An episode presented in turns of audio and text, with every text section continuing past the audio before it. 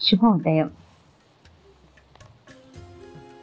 కృష్ణ ప్రశాంతి నేను గోపిక విశ్వం పాడ్కాస్ట్ ద్వారా ఈసారి కంచి పరమాచార్య శ్రీ శ్రీ శ్రీ చంద్రశేఖర స్వామి వారి సాక్షి పరమాత్మ సంగ్రహణం నుండి శ్రీ దేవరకొండ శేషగిరిరావు గారి తెలుగు అనువాదం ద్వారా తెలుసుకున్నటువంటి అమూల్యమైన విషయాలు మీతో కూడా పంచుకోవాలి. చెప్పాలి అనే నా ఈ చిన్ని ప్రయత్నం. నవనీతం అంటే కొత్తగా తీసిన వెన్న. మనమందరము గోవుల వంటి వారమే. వాటి పాల మాదిరిగా మన మనస్సులో తెల్లగా ఉండాలి. అయితే కృష్ణుడనే పేరు నల్లగా ఉంటాడని వచ్చింది. ఆ నలుపు అసహ్యం కలిగించదు. అది మేఘకాంతి. అది మోహ పెడుతుంది. మేఘం ఎంత నల్లగా ఉంటే అంత వర్షం కురుస్తుంది కదా. అయితే నీరు నల్లగా ఉంటుందా? అట్లాగే ప్రేమ వర్షాన్ని కురిపించే కృష్ణుడు నలుపు. నల్లని మేఘాల మధ్యలో అప్పుడప్పుడు మెరుపు వంటి జ్ఞానాన్ని గీతాచార్యుడై అందిస్తాడు. మోసగానిగా కపటిగా అప్పుడప్పుడు కనపడినా మన మనస్సుని పాల మాదిరిగా స్వచ్ఛంగా ఉంచుకోగలిగితే అతడు శుద్ధమైన ప్రేమతో గోపాలుడై రక్షిస్తాడు. ఆ పాలు తాగుతాడా? అది పెరుగు కావాలి. అందుండి వెన్నను చిలకాలి. ఆ వెన్నను తింటాడు.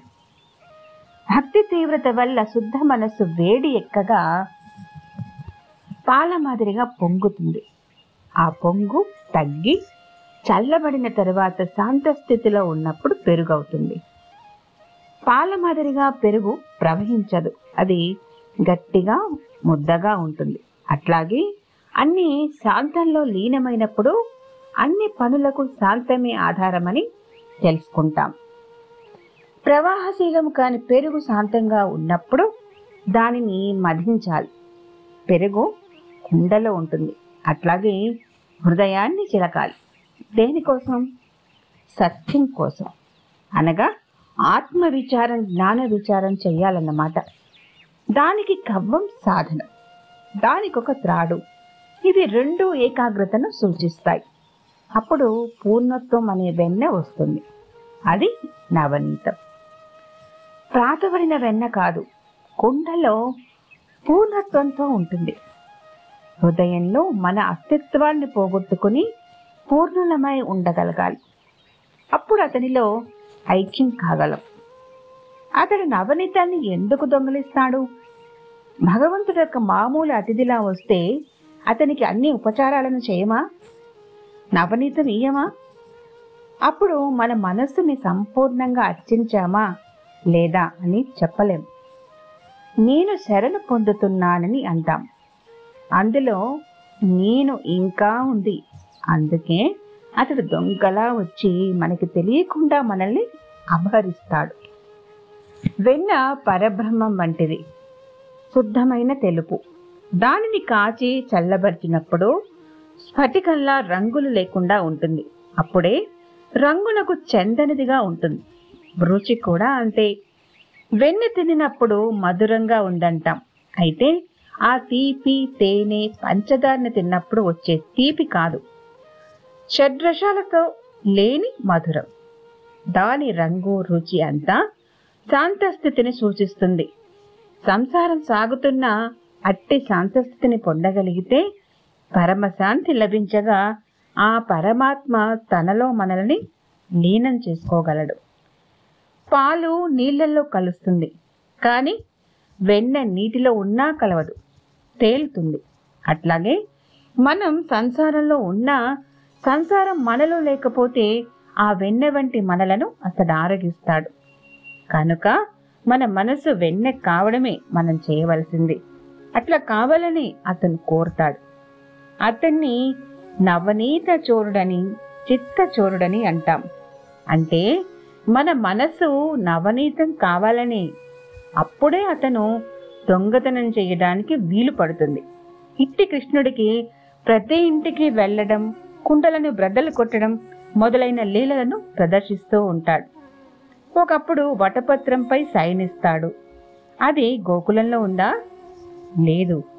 మధురలో ఉన్నప్పుడు వటపత్రంపై సైనించలేదు తన మాయను మార్కండేయునకు చూపే సందర్భంలో ప్రళయకాలంలో అట్లా ఉన్నాడు.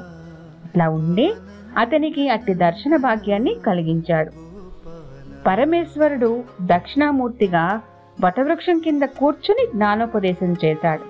ఇక మహావిష్ణువు వటపత్ర సాయి అయి జ్ఞానానికి విరుద్ధమైన మాయను చూపించాడు. ఆ మాయలో సమస్త ప్రపంచము తనలో లీనమైనట్లు చూపించలేదా? మనలను మాయ నుండి విముక్తులగునట్టు చేసి ముక్తిని ప్రసాదించే రూపమది ఈ దశలో అతడు ముకుందుడు అనగా ముక్తిని ప్రసాదించు వాడని.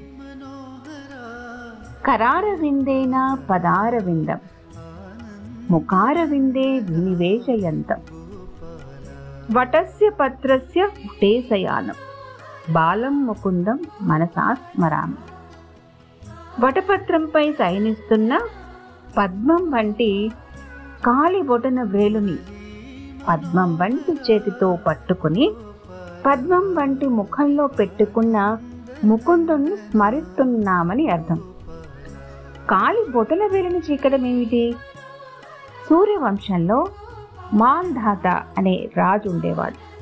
అతడు తండ్రి నుండే తిన్నగా ప్రభవించాడు. పాలిచ్చే తల్లి లేదు. అప్పుడు ఇంద్రుడు వచ్చి నేను నిన్ను పోషిస్తానని మాంధాత పిల్లవాని బొటన వేలుని పిల్లవాని నోట్లో పెట్టాడు. మన శరీరంలో ప్రతి అవయవంలో ఒక్కొక్క దేవత అధిదేవతగా ఉంటుంది. చేతికి అధిపతి ఇంద్రుడు. అతడు బొటనవేలి ద్వారా అమృతం చేరాలని అట్లా చేశాడు. అందువల్ల చాలామంది పిల్లలు బొటనవేలిని చీకుతూ ఉంటారు. కానీ ఇక చేతి బొటన వ్రేలుని కృష్ణుడు తన నోట్లో పెట్టుకోలేదు. కాలి బొటన వ్రేలినే అతని శరీరం అంతటా అమృతమయమే. విష్ణువు సహస్రనామాలలో అమృత వపుహు అనే పేరుంది కదా. దేవతలు చేతితో చేసే పనిని కాలితోనూ చేయగలరని చూపించాడు. మంత్రం ఏమని చెప్తోంది? తినబడేది బ్రహ్మము తినుట బ్రహ్మము పెట్టుట బ్రహ్మమని. అట్టి మంత్రార్థాన్ని చూపిస్తున్నాడా అన్నట్టుంటాడు. అదైనా ఎడమ బొటన వేలిని. నటరాజు పైకెత్తింది కూడా ఎడమదే. భగవానుని మాదిరిగా మన శరీరం అంతా అమృతమయం కాకపోయినా మనలో చంద్రనాడి ఉంటుంది. అది ఎడమవైపే ఉంటుంది. యోగులు చంద్రనాడి నుండి అమృత స్రావాన్ని అనుభవించగలరు. ఆ విషయాన్ని చూపించడం కోసం అట్లా చేశాడు. అంతటినీ అమృతమయం చేయగలడు. ఏ పని చేసినా అది ఘనకార్యంగానే ఉంటుంది. కుడి ఎడమలలో భేదం అతనికి ఉంటుందా అతనిలో అమృతం అతడే అమృతం. నవనీతాన్ని బయట నుండి దొంగలిస్తాడు. దానికోసం ఎన్నో అబద్ధాలు చెప్తాడు. ఎంతో మోసం చేస్తాడు. మనమున్న దిగువ స్థాయికి అతడు దిగి అతడు తన లీలల ద్వారా అమృత స్థితిని మనకు ప్రసాదిస్తాడు. ప్రళయకాలంలో వటపత్ర సాయిగా ఉండడం ఏమిటి? కృష్ణునకు విష్ణువునకు మధ్య భేదాన్ని చూడవద్దు. అతన్ని అవతారం అంటున్నాం అతడు విష్ణువే. కృష్ణస్తు భగవాన్ స్వయం. అని ఉంది కదా. అతన్ని మహావిష్ణు అనుట కూడా అతని స్థాయిని తగ్గించి చూపినట్లవుతుంది. అతడే ఆదిత్యానాం అహం విష్ణు. నేను ఆదిత్యులలో విష్ణువని అన్నాడు కదా గీతలో. రుద్రాణం శంకరాచాస్మి రుద్రులలో శంకరుణ్ణి నేను. నేనే రాముణ్ణి. నేనే స్కందుణ్ణి అన్నారు. అందరి హృదయాలలోనూ ఉన్నానని అన్నాడు. నాకంటే చరాచరమైనది భిన్నంగా ఉన్నది లేనిది లేదని అనడం వల్ల అతన్ని కృప కృష్ణ పరబ్రహ్మమని పూర్ణ బ్రహ్మ సనాతనమని కీర్తిస్తున్నాం. అతడు బాలరూపుడై గోకులంలో విహరించి అందరి హృదయాలను దోచుకున్నాడు. అతడే వటపత్రం మీద ఉన్నప్పుడు కృష్ణుడని పిలుస్తున్నాం. తానమృతం తాగుతున్నట్లు కనపడినా అతడు నిజంగా మనకు అమృతాన్ని ప్రసాదిస్తూ జనన మరణ ప్రవాహం నుండి మనలను ఒడ్డున పడవేస్తున్నాడు. అందువల్ల ముకుంద ముక్తి ప్రదాత అని కీర్తిస్తాం. కృష్ణుని నామాలలో ఈ ముకుంద పదం ప్రముఖం. అష్టోత్తర శతనామాలలో భీష్మ ముక్తి ప్రదాయకాయ నమః అని ఒక నామం. రాముడు జటాయువునకు మోక్షం ఇచ్చాడు. అటువంటప్పుడు కృష్ణుడే ముకుందుడని అంటున్నాం. దీనికి ఒక కారణం ఉంది వటపత్ర సాయి శబ్దానికి కృష్ణ శబ్దానికి సంబంధం ఉంది. ఒకప్పుడు నవనీతాన్ని ఆరగిస్తాడు. మనిషికి తిండి ఎంత అవసరమో నిద్ర కూడా అంతే. వాటినే సంస్కృతంలో ఆసనం శయనం అంటారు. ఆసనమేమో నవనీతం. ఇక శయనం మర్రి ఆకుపై. అక్కడ కూడా తినకుండా ఉండడం లేదు. బొటనవ్రేలిచ్చే అమృతాన్ని తాగుతున్నాడు. గోవు జంతువులలో ఎట్లా శ్రేష్టమో చెట్లలో మర్రి చెట్టు అట్టిది. దీనిని వటవృక్షమని న్యగ్రోధమని అంటారు. శాస్త్రనామాలలో విష్ణువునకు న్యగ్రోధమనే నామం ఉంది గయలో శ్రాద్ధం పెట్టి అక్కడున్న వటవృక్షం కింద పిండాలను అర్పించటము ముఖ్యమే. ఇది కర్మకాండకు చెందింది. దక్షిణామూర్తి మౌనంతో ఆత్మతత్వాన్ని వెల్లడించింది ఈ చెట్టు కిందనే. ఇది జ్ఞానకాండకు చెందింది. రెంటికి ఈ చెట్టు ముఖ్యమే. కర్మ ఎంత గొప్పదైనా అది మాయతో కూడినదే. మార్కండేయులకు మాయా దర్శనం ఇప్పించి జ్ఞాన మార్గం కలిగించిన వాడు వటపత్రంపై శయనించి ఉన్నట్లు కనిపిస్తాడు. లక్ష్మీ నాయకుడై ఆదిశేషునిపై పవలించి బ్రహ్మకు తండ్రైనాడు. ఒక పిల్లవాని మాదిరిగా వటపత్రంపై పడుకుని ఉన్నట్లు కనిపిస్తాడు. గోవు యొక్క సారం నవనీతమగునట్లుగా వటపత్రం చెట్టు యొక్క ప్రాథమిక దశను సూచిస్తుంది. ఏ చెట్టుకైనా ముందు ఆకులు పువ్వులు తర్వాత ఫలాలు కదా? అయితే మర్రి చెట్టుకి పువ్వులుండవు. తిన్నగా కాయలే ఉంటాయి. ఇది వనస్పతి వర్గానికి చెందింది. చిట్ట చివర వచ్చే నవనీత దశలోనే కాదు ప్రాథమిక దశైన పత్ర దశలోనూ తానున్నాడని తెలియదు చేస్తున్నాడు.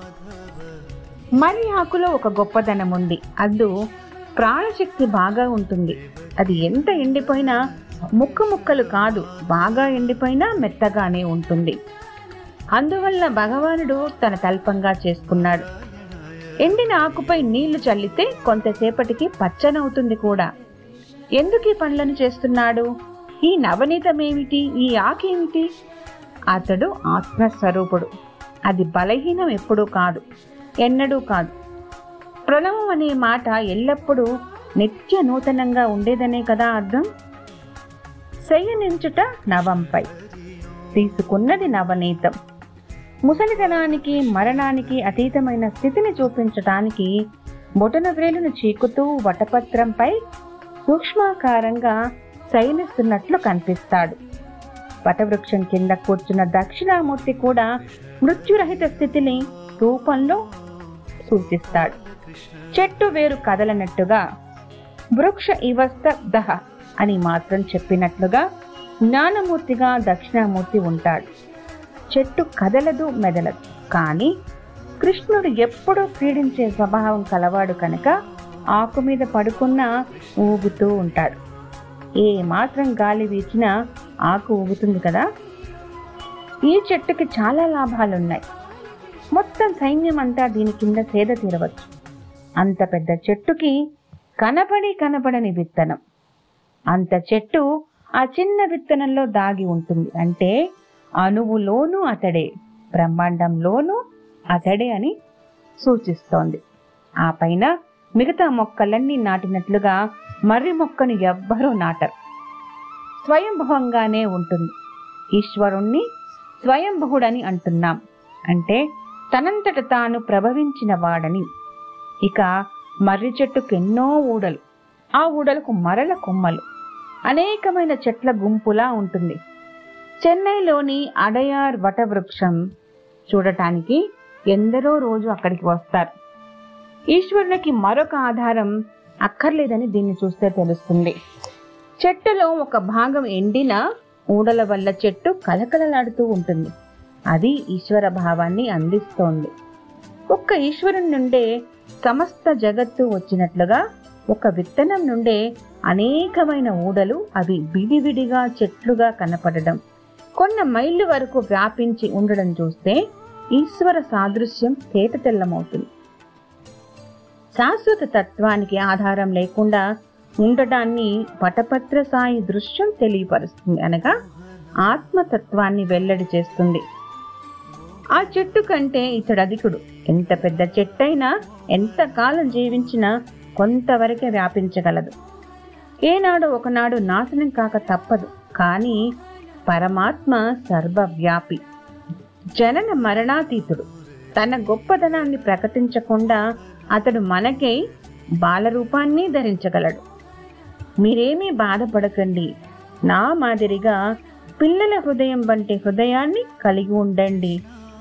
అట్లా ఉంటే సంసార సముద్రంపై తేలగలరని సంసారపు అలల బాధ మీకుండదని బోధ చేస్తున్నట్లుగా ఉంటాడు. మజ్జిగలో నవనీతం మునగకుండా తేరినట్లుగా సంసారమనే సముద్రంలో అట్లా తేలగలిగి ఉండాలని తేలియాడుతూ మనకి బోధిస్తున్నాడు. అట్టి బాలముకుందుని మనసాన ధ్యానించగలిగితే భక్తి శ్రద్ధ విశ్వాసాలు చూపగలిగితే మనము పచ్చని మెత్తని మర్రి ఆకులా ఉండగలం. అట్లా ఉండగలిగితే మన హృదయాలనే ఆకుపై అతడు తేలుతాడు. అతన్ని వటపత్ర సాయి క్షీరాబ్ది సాయి శ్రీరంగ సాయి అని రమతాం మనోమి నా మనస్సులోనే రమించమని ప్రార్థించగలగాలి. శ్రీ రంగనాథాష్టకంలో సత్ చిత్ సాయి అని ఉంటుంది. సాధువుల మనసులలో శయనించువాడని అర్థం. కోమలమైన శరీరం నిరంతరం బాలరూపంలో ఉన్న మూర్తిని మన మనస్సులలో నింపగలిగితే నీళ్ళల్లో తేలే నవనీతం కాదా? నవనీతం మాదిరిగా మన మనస్సు మెత్తనైతే దానిని నెమ్మది నెమ్మదిగా అతడు ఆరగిస్తాడు. ధ్యానం వల్ల మన మనస్సు మెత్తపడాలి. అప్పుడే శ్రమ లేకుండా ఆరగిస్తాడు. మన మనస్సు పాలు మాదిరిగా ముందు స్వచ్ఛంగా ఉండాలి. ఉంటే క్షీరాబ్ది సాయి మన మనస్సునే పాలపై శయనిస్తాడు. మనలను వెన్నె మాదిరిగా చేస్తాడు కూడా. తనలో లీనం చేసుకుంటాడు. ఇటువంటి అద్భుతమైన పరిశీలన విషయాలు దరిచేరి ఆలోచనకై పుస్తక రూపంలో చదువుతున్న అద్భుతమైన విషయాన్ని తెలియపరిచిన మహిమ ఊడుకుని ఉన్నటువంటి ఈ పంక్తులు మన మనసు మీద ఎంతో ప్రభావం చూపి శ్రీకృష్ణుడు మన యందు పూర్తిగా మన మనసులను ఏలాలని తలుస్తూ మనము కూడా బాల రూపంలో ఉన్న ముకుందుల్ని సదా ధ్యానిస్తూ